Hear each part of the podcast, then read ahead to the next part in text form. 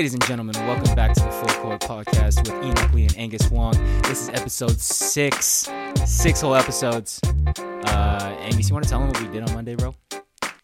on Monday, Enoch came down to uh, LA and we went to see the mismatch live.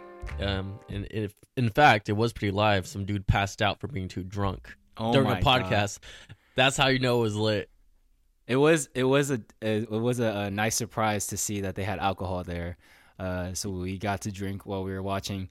It was just really good vibes, man. I mean, we wanted to go a lot earlier than we did, um, but we walked in like maybe like a five minutes before the show started, and everyone was just talking to everybody. It just seemed like it was a really cool like environment. Um, and then when the guys came out, uh, Chris Vernon and uh, Kevin O'Connor, everyone was just like, you know, it was just. I wasn't like you know starstruck, but it was nice to like actually see these guys for real. You know what I mean? To see them do their magic live, like I don't know how they really they really played with the crowd. They freestyled everything. It it was it was crazy to see how they how they worked their magic up close.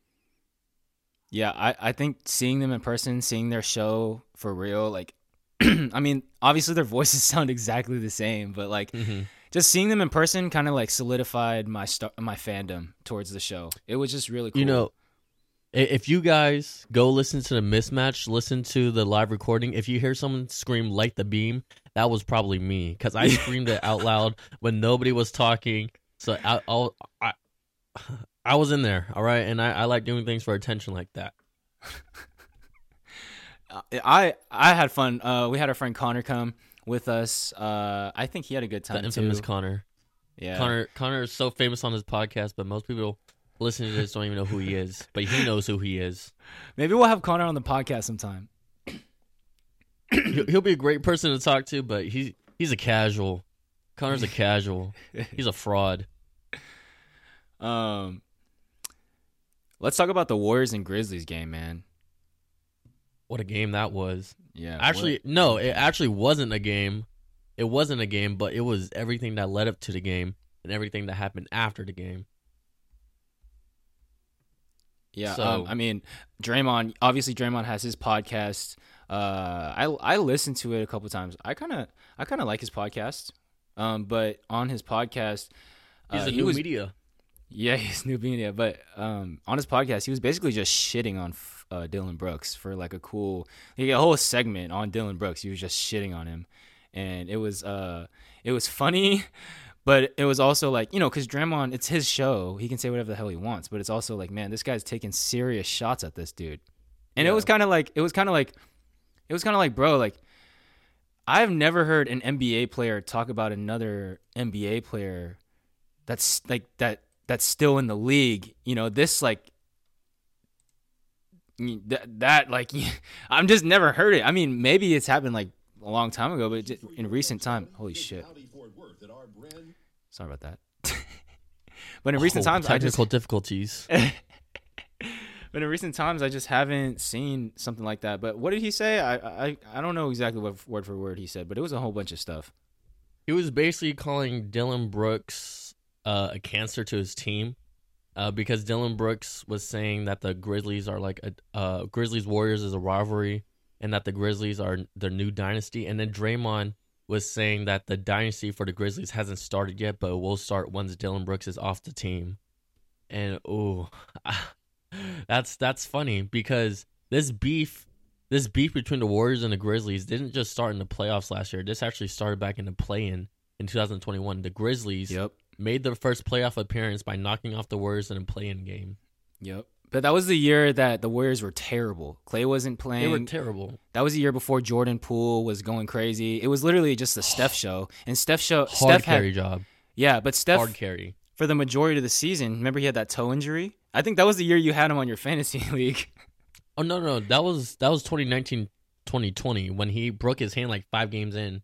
But this was the Oh. game this this was a year when he went absolutely nuts. He went like 30 points per game and he was still 50 40 90, which is insane. If you're going 50 40 90 and you're averaging 30 points per game and you're keeping your team afloat with no other all-star teammates, you are actually a god. I can see why people call Steph Curry threesis.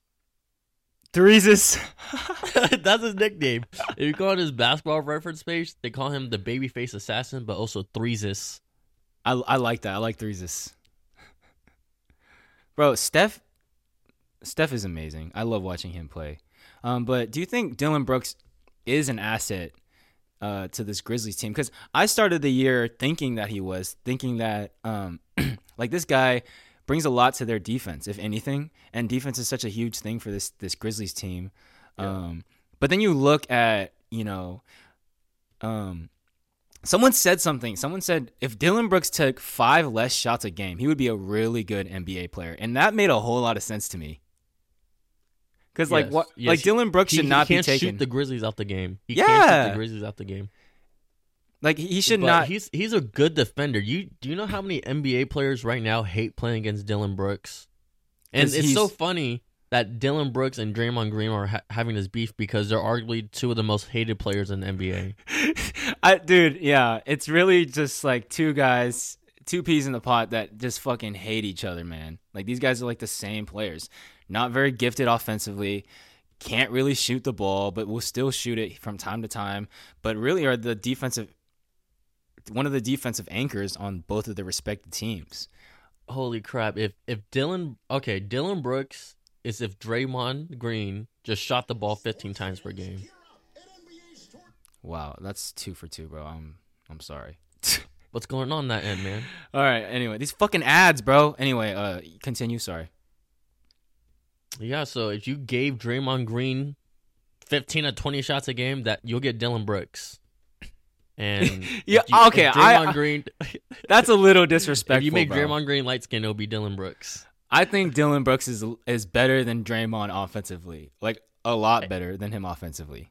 But but the trash talking, they're on, they're on similar levels. If you hear what Dillon Brooks had to say after the game, um, Dillon Brooks called uh Draymond Green a blogger and to I keep saw that doing what he's doing because He it's called- cute. He called Shaden Sharp a blogger. He called he just No, anyone Shannon that Sharp, Shannon Sharpe. Shannon Sharpe, anyone that does yeah, not Shaden Sharp, duh.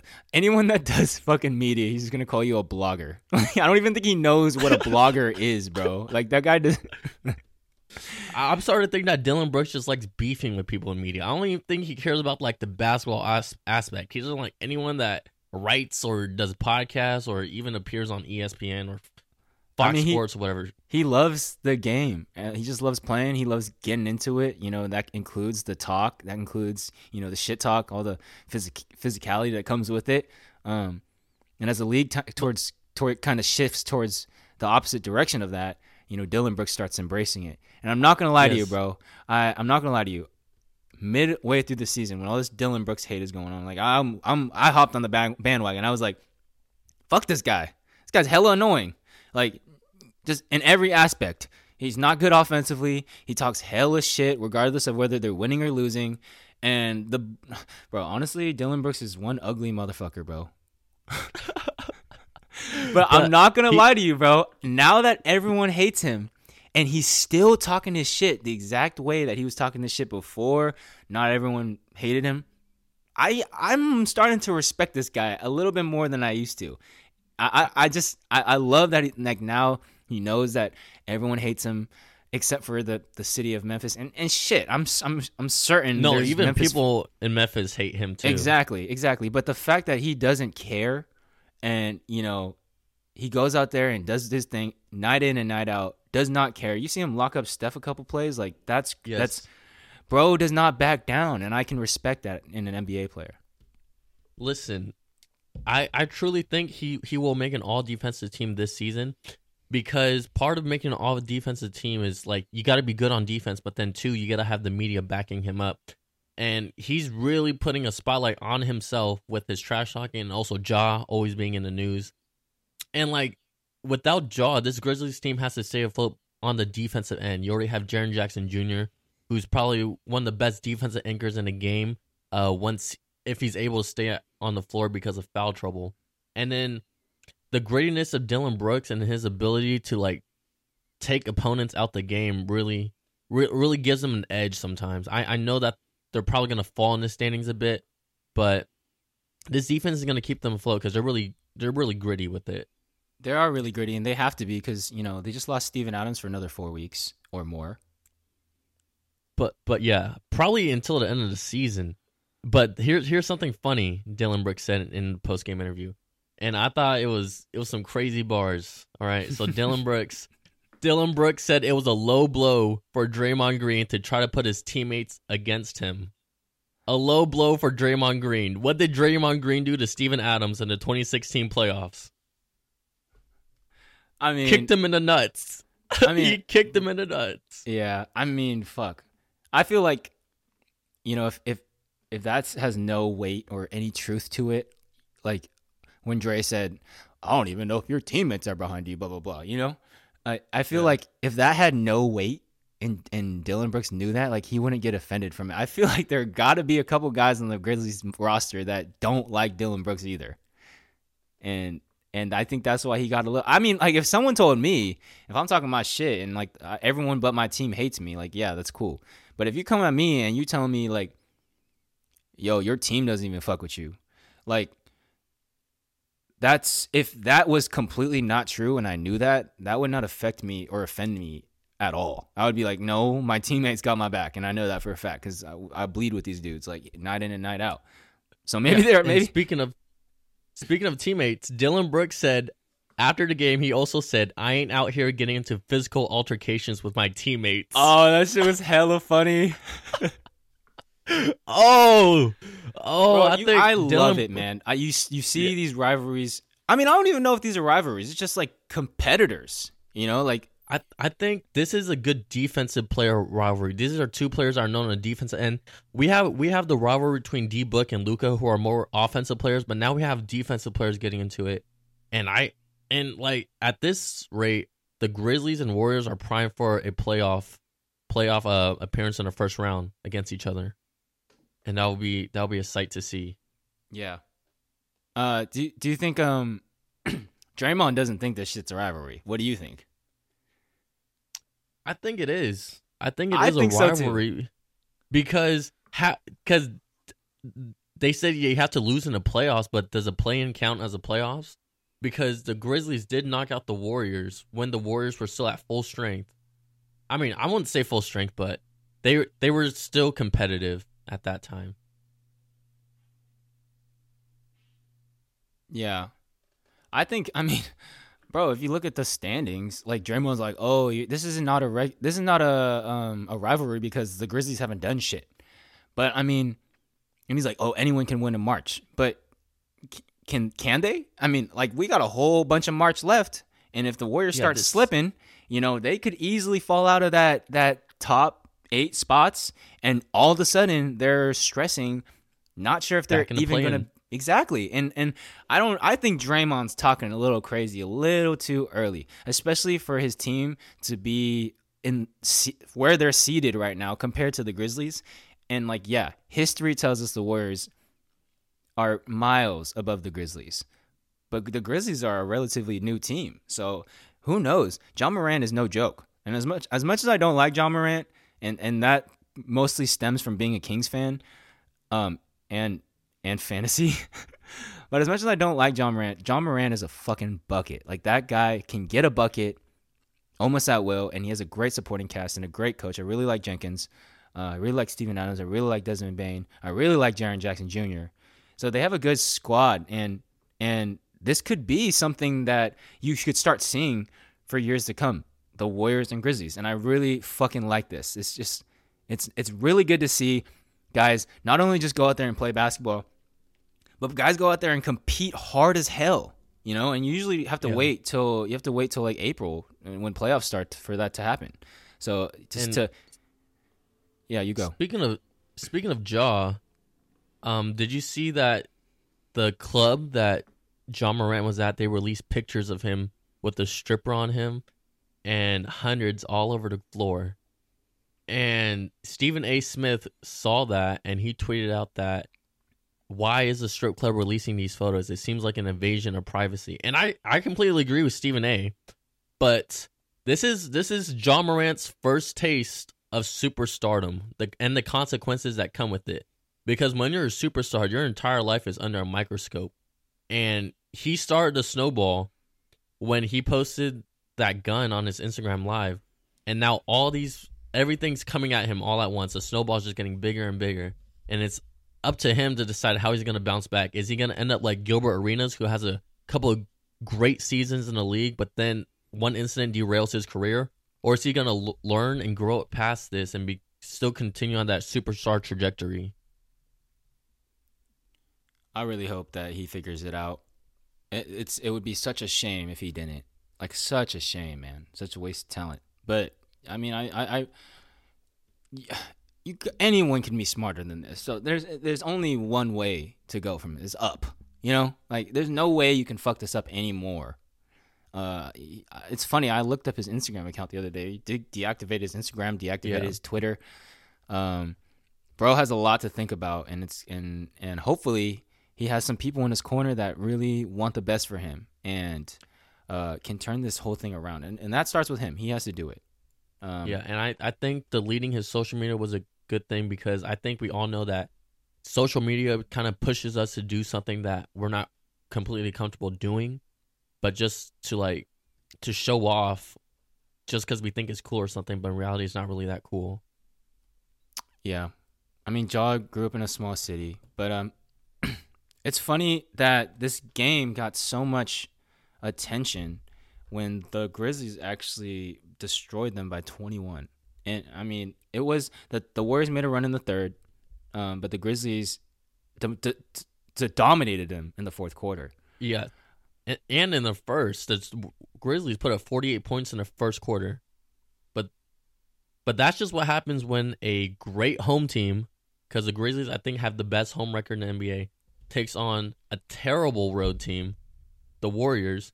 I think the Warriors' road record is like pretty bad, and it's just as bad as like the tanking teams. It is fucking bad. Uh, one of the I think one of the biggest things with this Warriors team is uh, they gotta they gotta figure out what to do with Jordan Poole. Like I, I this this three guard lineup with the Steph, Clay, and Jordan Poole. I feel like you know they have their moments for sure when the offense is just clicking, and and a lot of that happens at home. But when you're away and one of those guys isn't hitting shots, you cannot rely on your bench if you're the Warriors because they're just not good enough, frankly. You got Ty Jerome. He's like your third best guard, fourth best guard. And you got Moses Moody. You got Anthony Lamb. one guy that was making a splash before he just recently got injured. Jonathan Kuminga, they got something there. And and I didn't really and I remember I was super high on him before he got drafted. Uh, and then he was kind of quiet in his first year. Um, but in but this year he's making a huge jump, and this guy was scoring very consistently, uh, double digits figures for like five out of six games, like 17, 19, 20. Uh, until he sprained his ankle in the warm ups. Kind of in like warm ups, and bro, that those accidents happen in back to back days in warm ups. Mm. Like that's so freaky. Yeah, I, I I was telling someone I feel like it's it's a lot easier to get hurt when you're doing those warm-ups with your trainer because you're with your trainer. So it's not you're just jacking up random shots. You're doing game like situations, you know? And yeah. when you're when you're out before the game, taking shots, working with your trainer uh, an hour or two, maybe three hours before the game starts, your body isn't warm. You're cold. You haven't really got a full stretch in. You haven't really got fully warm. You're kind of just getting shots up. And then when your trainer is like, "Oh, like, let's like like let's do this move. Let's like do this. Let's certain moves." Guys are taking it serious, but they haven't taken getting they're their not, body not warm. worked up to a full sweat yet. Exactly. And because of that, I feel like it's a lot easier for things like ankle sprains to happen. You saw with the Kevin Durant. They're both happen on wide open drives to the lane, no contact, no nothing. Uh, and, yeah. and, especially when guys are playing 82 games a season, it's really that can happen, you know, and it's just unfortunate. It's crazy that it happened to two players back to back. Um, that's unfortunate. But let's talk about another game that happened on Thursday, a really good game. Uh, the Knicks and the Kings. Uh, this was nationally televised, so fuck nationally yeah. Our second, our, our second, second nationally game. televised game. Yeah. Um, Kings took the dub by five. It was it was one of the greatest games of the season, in my opinion, just because the because it was nationally televised and the Knicks are the hottest team in the league. It's They were. it's just Yeah. I mean they're coming off And- like a loss, but But they won nine out of the last ten going into this game. yeah. And uh the Kings it's just man. I know J- we Jalen Brunson went down in the second half and um I'm not I'm not going to lie. When I saw that, I was like, "Uh-oh." Because, Because we know the Kings have a history of of blowing leads or just straight up losing games when the opposing team is missing their best player.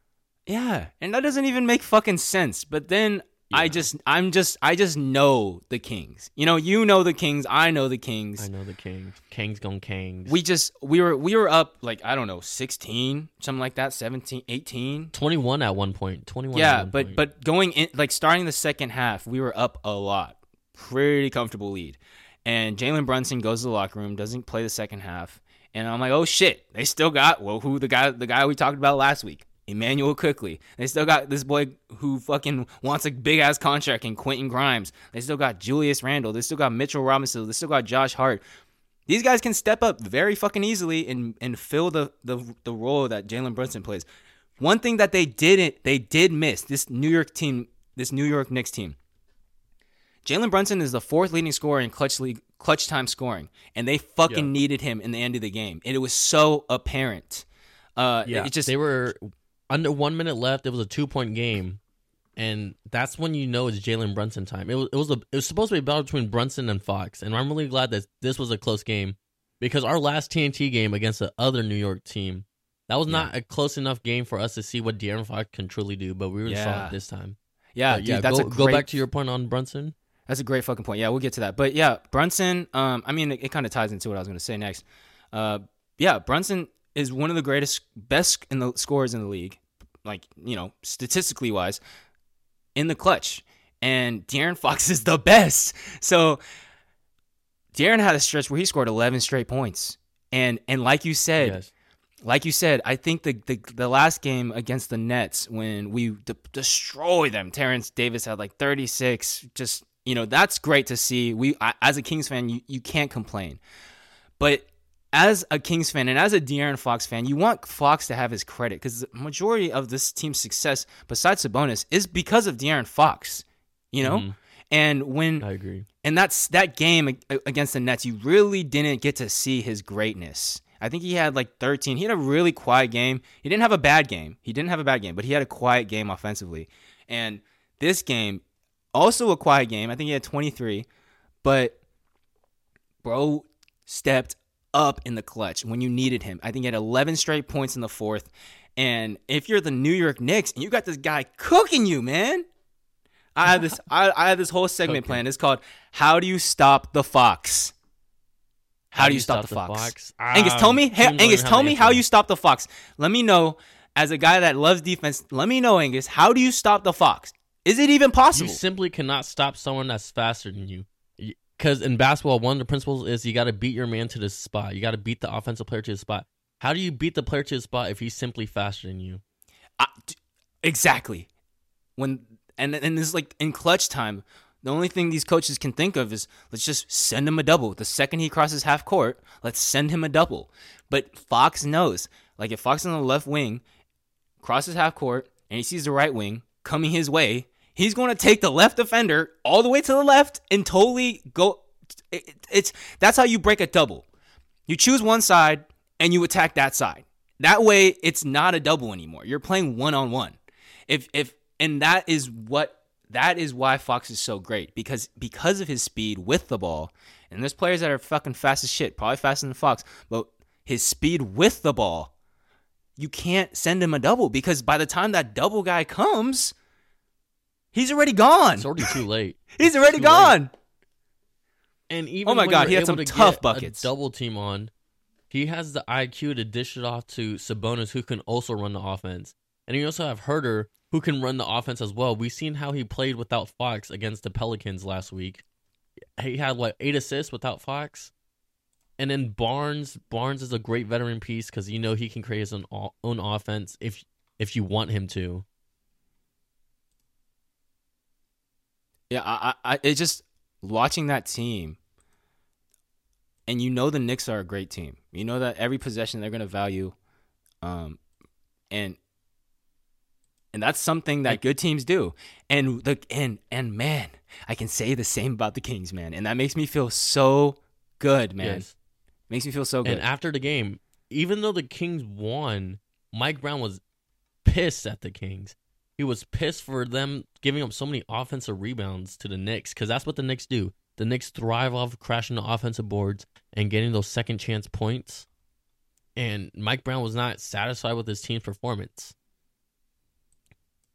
This team is Yeah. special. yeah, we're. I think um, it would have been a little bit closer if Jalen Brunson played. I mean, it already was close, but I think the fourth quarter will- it would have been. It could have gone both ways. It could have gone both ways regardless. Uh, I think um, Quentin Grimes hit some big shots, man. That guy can. he that, did. that guy can play. Quentin Grimes can shoot. He can Quentin, shoot. Gri- Quentin Grimes can play. Uh, you know, quickly, He- Quickley though, Quickley went can play. one for eleven. He went one for eleven that game. I Yeah. think that's that was a key for the Kings, uh, just holding Quickley, just cooling him off because he he's been pretty hot the past couple of games going into the matchup against the Kings, and then the Kings did a great job on him. Yeah. Um no one on the uh I want to talk about um Randle. I I think Randle is one of those overrated guys and I I know this kind of sounds like hate, but I, every time you need a bucket from Randle, it's kind of like where is this guy? You know what I mean? Like what's going on? Where, where's our best player, you know? And especially in those clutch time situations. It's just Randle disappears when you need him to score. When the rest of your guys are like not really there, kind of disappeared. But it's like, man, you're the all star. You're the guy getting paid the money. Jalen Brunson's out. You need to step the fuck up. And the guy, he had a decent game, but it's just it, I keep I keep thinking about that playoff series against the Hawks, and it's just like the first time he really needed to step up and be that guy, he disappeared. And every time I see him in the same situation, it's the same thing. I'm just I'm always wondering why the hell is he always taking side step threes? Oh my god! I yes. know I know he can make it, but like come on, you're you're you're huge. You're a physical beast. Go in Yeah. the paint. Against the Kings, he shot tw- he shot 12 three-pointers. On what planet do you want Julius Randle shooting 12 three-pointers? Please tell me. it doesn't me. make sense. Oh my god, he went two for twelve from three. Uh, another guy that helped us, uh, fucking RJ Barrett, one He was with eight. us. Yep. RJ Barrett was with us.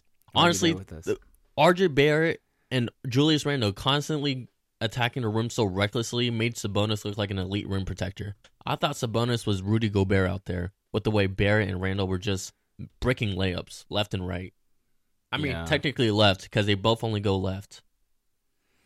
Yeah, I mean combined, the two players in Barrett and Randle went three for twenty. That's fifteen percent. Three for 20. None of them shot over 40% from the field either. Yeah, I mean Combined, Quentin, they no, shot no, no. Quint, Quentin Grimes 17. had Quentin Grimes had a 40 percent from three. Uh, same with Brunson, three for five. Uh, yeah.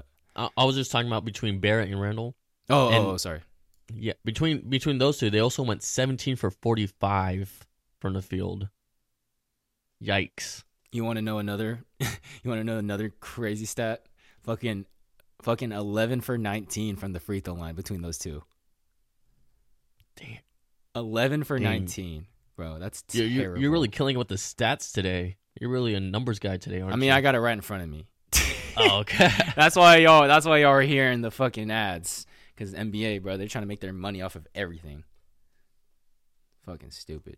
But uh, yeah. Um, glad we got that win.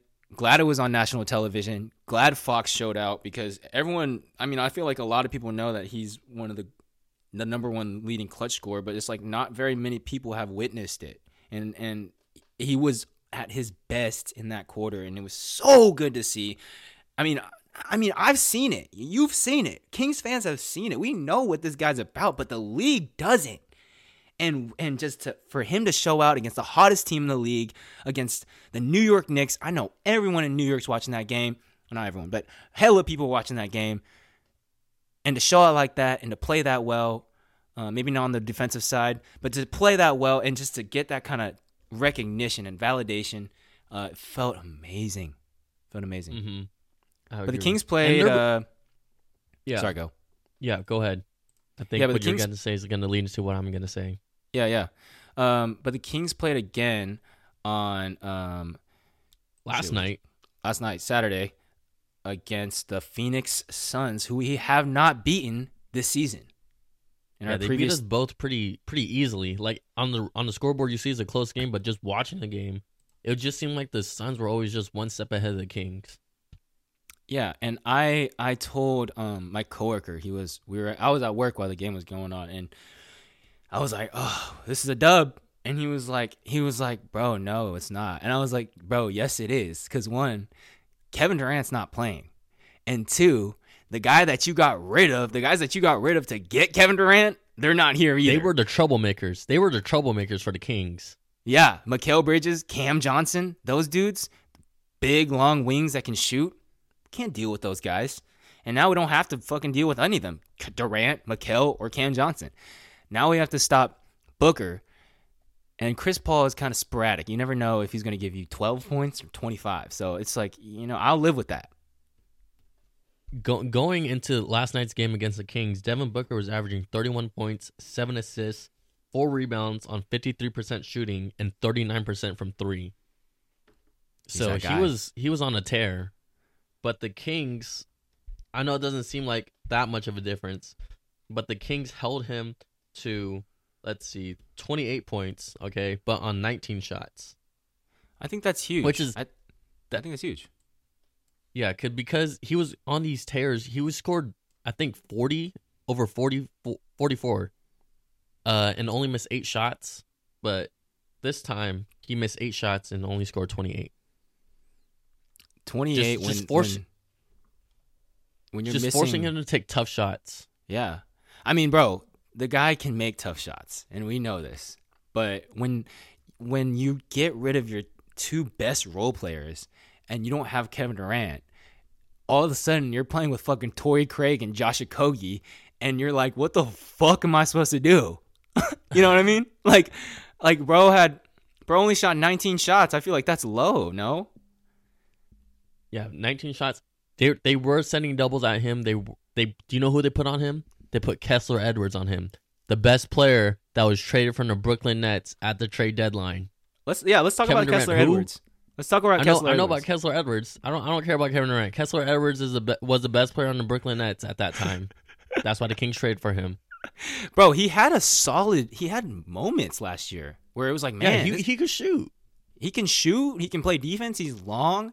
I feel like if you're a long wing that can shoot the three, and you're those three and three and D guys, and you're and you're long, like I feel like regardless of whether people know you or whether your contract, like you have value. And I feel like he kind of just flew under the radar in this trade down. Like great pickup for the Kings. He's not. Yes. He's not going to give you 15 a game, but he can. But he's he's a bench player. You don't expect him.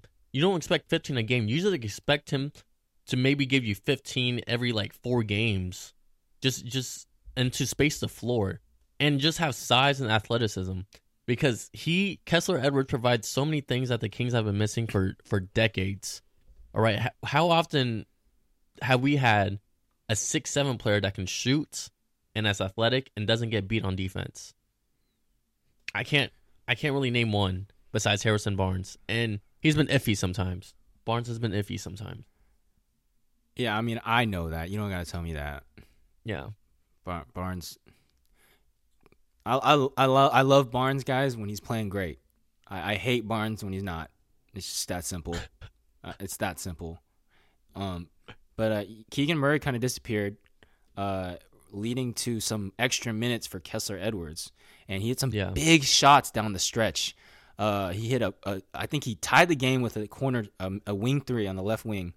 Um, yeah, he did. and it was a i mean if you know since this was uh i mean this wasn't nationally televised but i was watching it on tv and and they're showing like the slow mo you know of kessler edwards three point shots bro has form i'm like man you slow it down guy has no hicks no nothing on his jump shot it's smooth straight up you know forearm straight aligned with his body aligned with the basket nice stroke. And and bro, you can tell works on it. That's his game. Like he can he can he can shoot for sure. And we need that uh uh size and and shooting on the wing for sure. And when you look at his stat line, I see one thing that I really like. He had seven rebounds off the Mm. bench. And I remember he had this one rebound where he grabbed it over DeAndre Ayton and then put back the layup. It's like is that type of hustle that Mike Brown is looking for from his bench. Because you already get that with Trey Lyles, and you already get the defensive intensity from Davion Mitchell. But then you add another player like Kessler Edwards who can do that, and on top of that, he can guard Devin Booker, or at least force Devin Booker into some tough shots. This team, this team has potential to go far in the playoffs. I'm gonna sound like a homer, but I think the Kings are a sleeper for the Western Conference Finals. Dude, I mean, I'm with you, bro. I don't see, Like, I don't let's- see like, how tell me- a team can beat them. Tell me a team that can exactly. Tell me a team that can beat them. Like what team can beat them? The Nuggets. the the Nuggets have sus defense. We saw okay, I went to the game on the second game of back to back where the Nuggets played the Kings and Malik, De'Aaron, and Sabonis all dropped thirty. And all they did was attack Bones Hyland, who's no longer on the Nuggets anymore, and Jokic. Jokic could not guard Sabonis. Jokic had to be benched, but they couldn't bench him because they they would have to play DeAndre Jordan. So it's like the worst of two evils. Would you rather play DeAndre Jordan or Jokic in crunch time? Yeah, you can. Mike Brown can get real creative if we have to play the Nuggets. You know, the high pick and roll with Jokic, you can just run. You know, Huerter, Monk, Davis, maybe Fox, and you know get a wide open three. And if if Jokic commits, it's a high lob. You know, so I think yeah, And- the Nuggets are that one team that it's like man when we when they play them, they're so solid that it's like okay, we need a perfect game to win this game.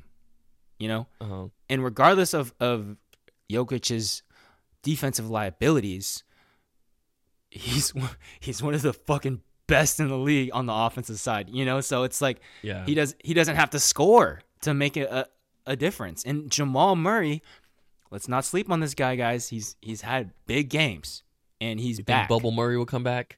Bubble Oh, Murray? he's, he's already back. Besides the games he misses sometimes because he's still dealing with knee soreness on his rep- res- uh, surgically repaired knee. Besides those moments where he misses a couple games, he'll come back and drop 30. And, and like, look it up, guys. He's dropping 25, 30 regularly. Well, uh, I'll look up his averages right now. But, All right. Okay. So while while you're doing that, let me let me ask the haters. Let me ask the doubters. Why do you think the Kings are a first round exit? I don't understand. At this rate, Who's saying that? They're- there are there are people. You go on any any time a national account uh, makes a post about the Kings, everyone's calling them first round exits. But I'm thinking, have you looked at the record? I'm I'm saying like they have a great record on the road, and they have great clutch time stats, and they have an extremely clutch player, and they have the eighth That's the best defense rating in the fourth quarter. People are going to say the lack of experience, but the Kings Yeah, have been in clutch say to that? situations all all game, all Yeah, year long. yeah. That's true. You know what else I have to say to that? What? Besides the few veterans we have, like Barnes, uh, those guys have been there before. You know who else has been there before? As as recent as last year, Who? Wait, the head coach Mike fucking Brown. Mike Brown. And he, you, know what he's been saying since the since he stepped foot in Sacramento. He said he's not here to coach coach regular season games. He's here to coach here- playoff games. Yes, sir. And bro, if I'm a player and my coach knows exactly where to put me, exactly what to do, exactly what run to what play to run because he was there as as recent as last year, I'm gonna fucking feel confident in myself because we have a Yeah. guy that knows what the hell he's doing.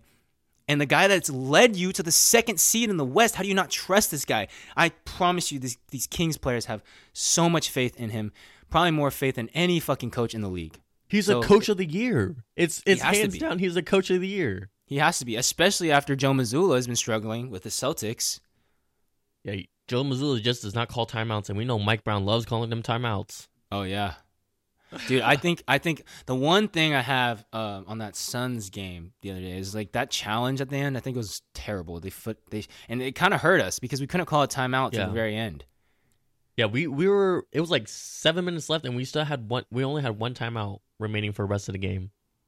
Mike Mike Sabonis- Brown is absolutely terrible at his challenges. I don't know which assistant coach is in charge of that, but please, for the love of God, stop taking terrible challenges. You've seen more bad ones than good ones.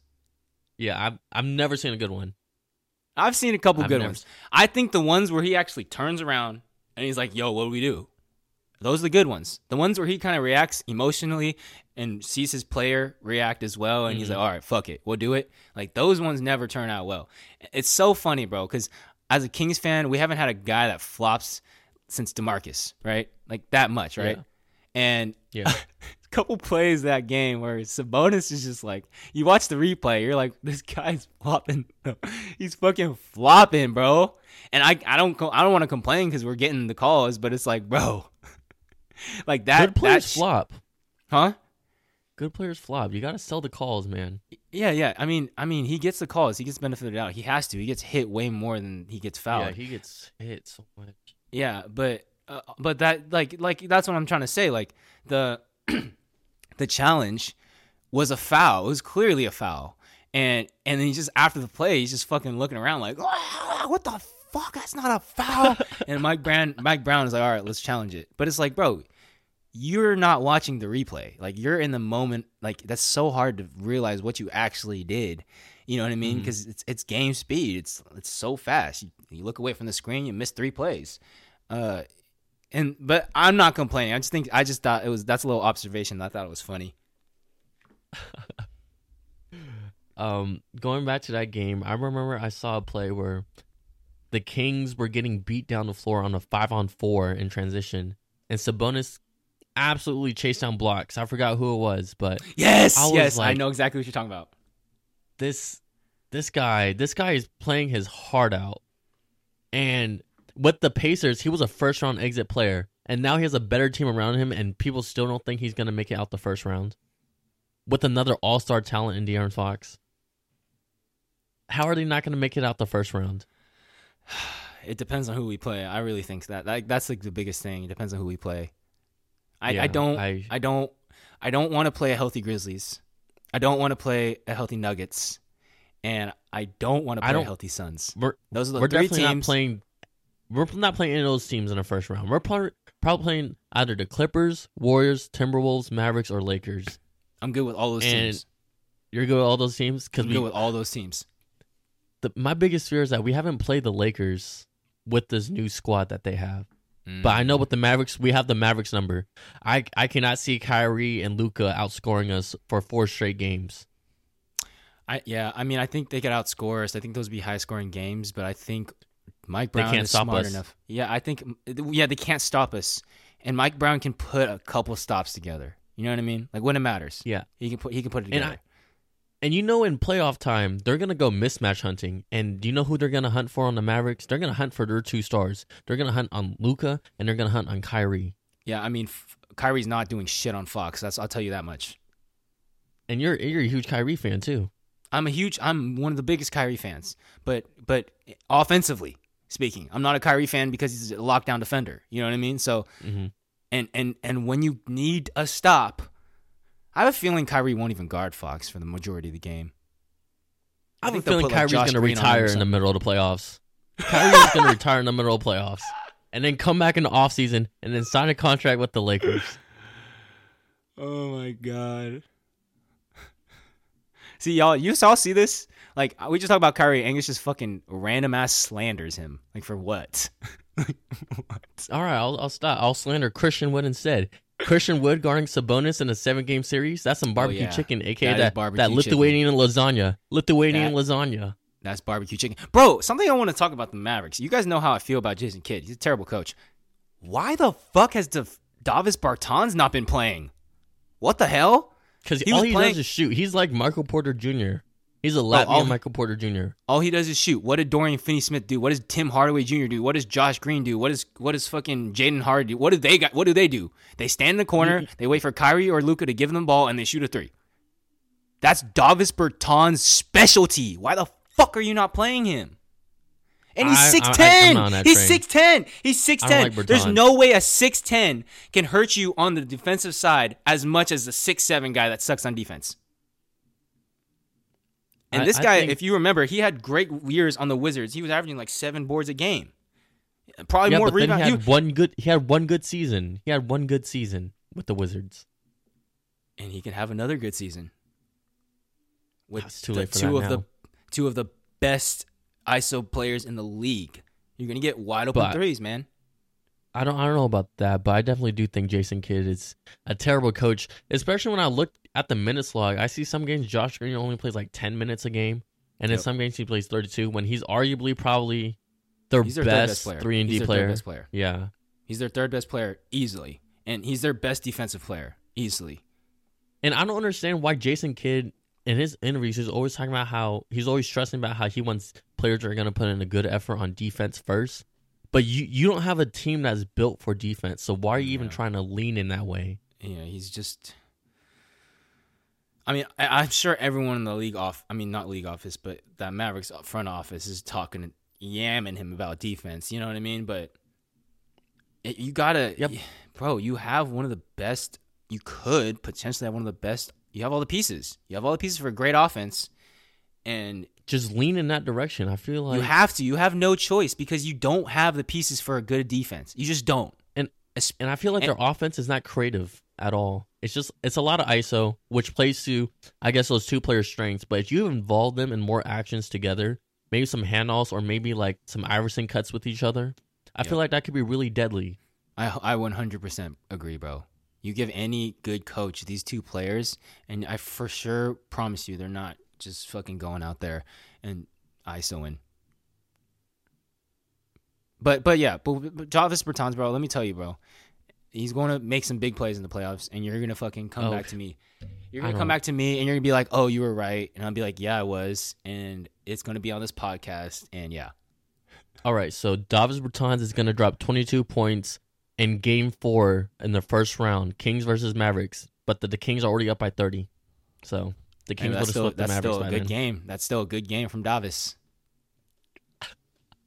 In a sweep, the Kings sweep the Mavericks first round. You heard we it won't here. sweep. We won't sweep the Mavericks. I think you're kind of underestimating Kyrie's greatness. If we can lose to Devin Booker by himself, we can lose to Kyrie or Doncic by themselves. Trust me. The last time we saw Kyrie Irving in a playoff game in a contract year, he quit on the Celtics and the King and the Celtics lost to the Bucks. So I don't want to hear it. Uh, last time we saw Kyrie in the playoffs, he almost took took down the, the Milwaukee Bucks, but him and Kevin Durant by themselves, no depth at all. And then what happened? He got injured. And then he and then he sprained his Can you ankle. trust I mean, Kyrie? what? Shut Can you the trust fuck. Kyrie? Well, you shut the fuck. You can't do anything about that. But so so you're gonna give Kyrie shit for spraining his ankle, but you're not gonna give Kevin Durant Kyrie- shit for spraining his ankle pre-game, no contact, no nothing. Kyrie is going to pull a Rondo in the 2015 playoffs. He's going to absolutely flip off Jason Kidd at half court, get an eight second violation, and then he's going to retire. I wonder what are the betting odds on that right now? Oh my That god. That Kyrie will retire. No, no. Uh, but yeah, great win for the Kings. Uh, I'm, dude. When I'm working when the games happen, I work at a restaurant, so I mean, all these people are around me. I'm a server, so like people are watching me. I don't give a fuck if something crazy happens. I start screaming, bro. Like people. I don't care. Like De'Aaron Fox, I know what y'all, I know y'all know what I'm talking about when I say that that double clutch left side layup he had on the Knicks. When he made that layup, Oh. when he made that layup, bro, I was jumping up and down in the air as high as I could. like at work. Like that shit gets me so excited, bro. So pumped. Th- those two dunks he had, I think he I was in a gym for one of them and I absolutely jumped. And mind you, the people on the treadmills, they're like right behind me, so they they all saw me fangirl in front of the TV. I mean, bro. I mean, I get, I get. People understand it more because I'm in stack still, so everyone's watching the games and they're all rooting for the Kings. Uh, you're in, you're in Orange County, so I'm. People probably don't know. What the, people are like These people don't give a fuck about the Kings. Uh, but but let's end it off with um a little quick quick draft. Uh, so we're a couple weeks after the the trade deadline. Um, Decent gonna sample rate- size now. decent sam- I think it's a good enough sample size to do this. Uh, we're gonna rate some of our best moves. Um, I think we're just gonna do yeah one player, you know, right? No, like Yeah. like a player for the move. Like we're gonna pick the player. Um, yeah, I think we're gonna do. What do you what, what do you think we have time to do, Angus? How many? Let's just pick three, but we'll do Alright. it quickly. Yeah, we'll do we'll do three. You go first. So first pick of uh we're going order. Actually, let's do uh last first. So we do the, the third best, second best, and then finish off with the first one. So you go first, Angus. Okay, the third best, I think it would be Sadiq Bey to the Hawks. I think that was an underrated trade. Um, ever since I think in the past five games, Sadiq Bey has been averaging 14 points, three rebounds, on 50% shooting from three. Now, the the Hawks all season have been struggling with three point shooting and defense and size, and Sadiq Bey answers a lot of those questions. Yeah, I, I mean Sadiq Bey. I think the Pistons kind of thought they had a future superstar there, but you know, I think they kind of let him loose a little bit too much. And and with the Hawks, you kind of have a His little role bit is simplified. Exactly. Um, plus, they're always dealing with uh, uh, durability issues on the amongst their wings with DeAndre Hunter, John Collins. Uh, those guys are always fucking out. So, But when, when healthy, when depth. healthy, when healthy, they have DeAndre Hunter, Sadiq Bey, and Clint Capela in their front court. oh yeah, and I think that's a pretty good front court. That is good. But that's ne- really good. Ne- next year, when they finally trade John Collins, we'll see how this team becomes. What what this team will become. You know me, I'm a trade believer. They have a new coach, so uh, bro, I think they can. If they make the plan, they can make a splash. I'm not gonna say what they're gonna do, but Mm, but if they mm. make the plan, Angus, if they make the plan, they can make a splash. I'm telling you right now. you trade three first round picks and make the play in. You you traded three first round picks to make the play in. How many how many more years does Murray have on his contract? Oh, he just he signed like a five year max. A couple, I think last last summer. Well, there you go. You got four more years, Angus. All right, I'm gonna go second. I'm gonna go second. Um, I'm gonna have to go, and this was a toss up for me between um, Jakob Poeltl and Josh Hart for second Mm. place, but I'm gonna have to go with Josh Hart just because of the results. Um, you it was almost like immediate success, not just player success, not individual success, but team success once Josh Hart hit that that roster and hit that floor, and it was it They were kind of undefeated.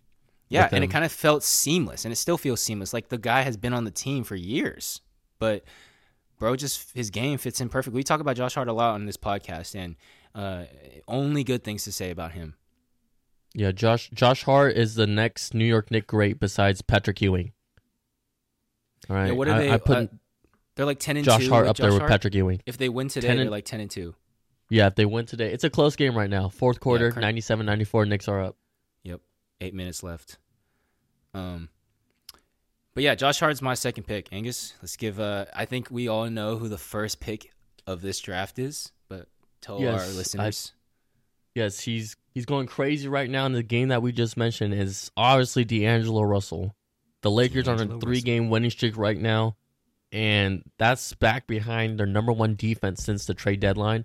But also just the decision making and spacing that D'Angelo Russell provides. He had he had 11 points in the first quarter, or 11 or 13, but he he made all of his three point shots, and that's something you could not say about the other Russell. Yeah, I mean they're seven and three in their last ten. He, he's he's just it's like he's like the main he's like the focal point of their offense, which is funny to see that he like he's like the newest player on the team. But it, you watch this team play without Bron, and Russell is the guy that they look to to make plays. Not even AD. Uh, Russell makes plays for everybody, and he makes plays for himself. And it's so And- obvious how much better this team is with Russell at the helm of at the point guard position. And you also see guys like Dennis Schroeder who who are prideful players. And you know Dennis Schroeder is a prideful player because he, you know, what he did a couple years ago, declined the 20 million. But they take step backs. you know, they take a step back because they know this guy, he's good.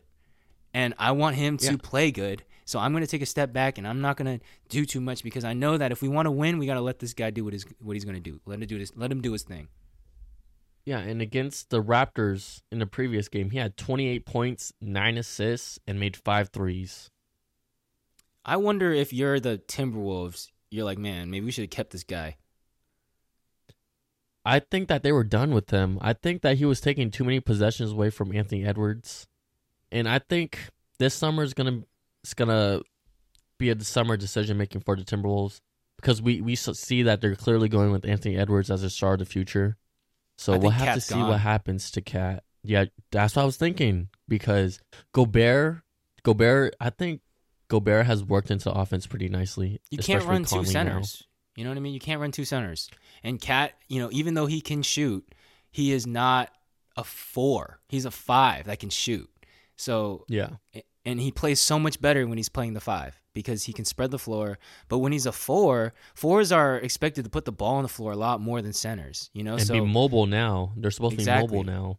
Exactly. And and Gobert is is a better fit next to Edwards than Cat is. So I think because of that, and they have Mike Conley now who who can who can feed Gobert a little better. Yeah, I think that Cat's gone, bro. To the Knicks, he's going to the Knicks. Ooh, that would be. I don't know, man. I feel like like a guy like Cat, like you put him on. Um, you need a you need a defensive four, you know, if you want to be good, like a Jaren Mm. Jackson Jr. So if you get like if you get Cat on the on the Grizzlies, sheesh, Oh, oh, oh! Actually, that would Yeah, be that's a- fucking scary. that's a good team that you mentioned.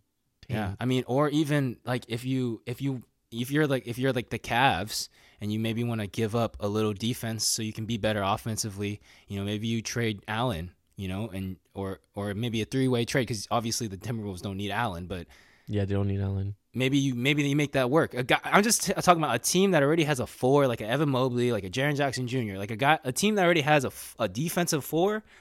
You could plug Cat in seamlessly. Yeah, yeah. I think it's it's time in Minnesota's done, too. Yeah. So. But yeah, that's our draft. Um, order was Josh Hart. Uh, sorry, no, the order was uh, Sadiq Bey, Josh Hart, D'Angelo Russell. With uh, you want to give any uh, honorable mentions? Mine was Jakob Poeltl. Yeah, my honorable mentions. Actually, we don't forget about Jarred Vanderbilt. Jarred Mm. Vanderbilt deserves to be an honorable mention. Yeah. Any more? And Kessler Edwards. Kessler Edwards. Kessler Edwards. Kessler Edwards. Kessler Edwards. But I think that's gonna wrap it up for today, y'all. Um, we had fun. Uh, we're gonna see you guys next Sunday. I mean, next Monday. Next Sunday. Yeah. Or uh, Sunday. Yeah, I mean, make sure make sure you guys tune into our Kings, because Yeah, we are going to be talking about the Kings a lot on this podcast. Um, I know we it's a, didn't drop. it's a we sprint to the finish. Yeah, we didn't post anything on Instagram last week. Uh, that's my fault. I've been slacking. I've been busy, but we'll be active again. Angus, you want to say? It's say all anything? good. Um, like the beam. Like the beam. All right, y'all. We appreciate y'all for tuning in. Uh, we'll see y'all next week. Peace. Peace.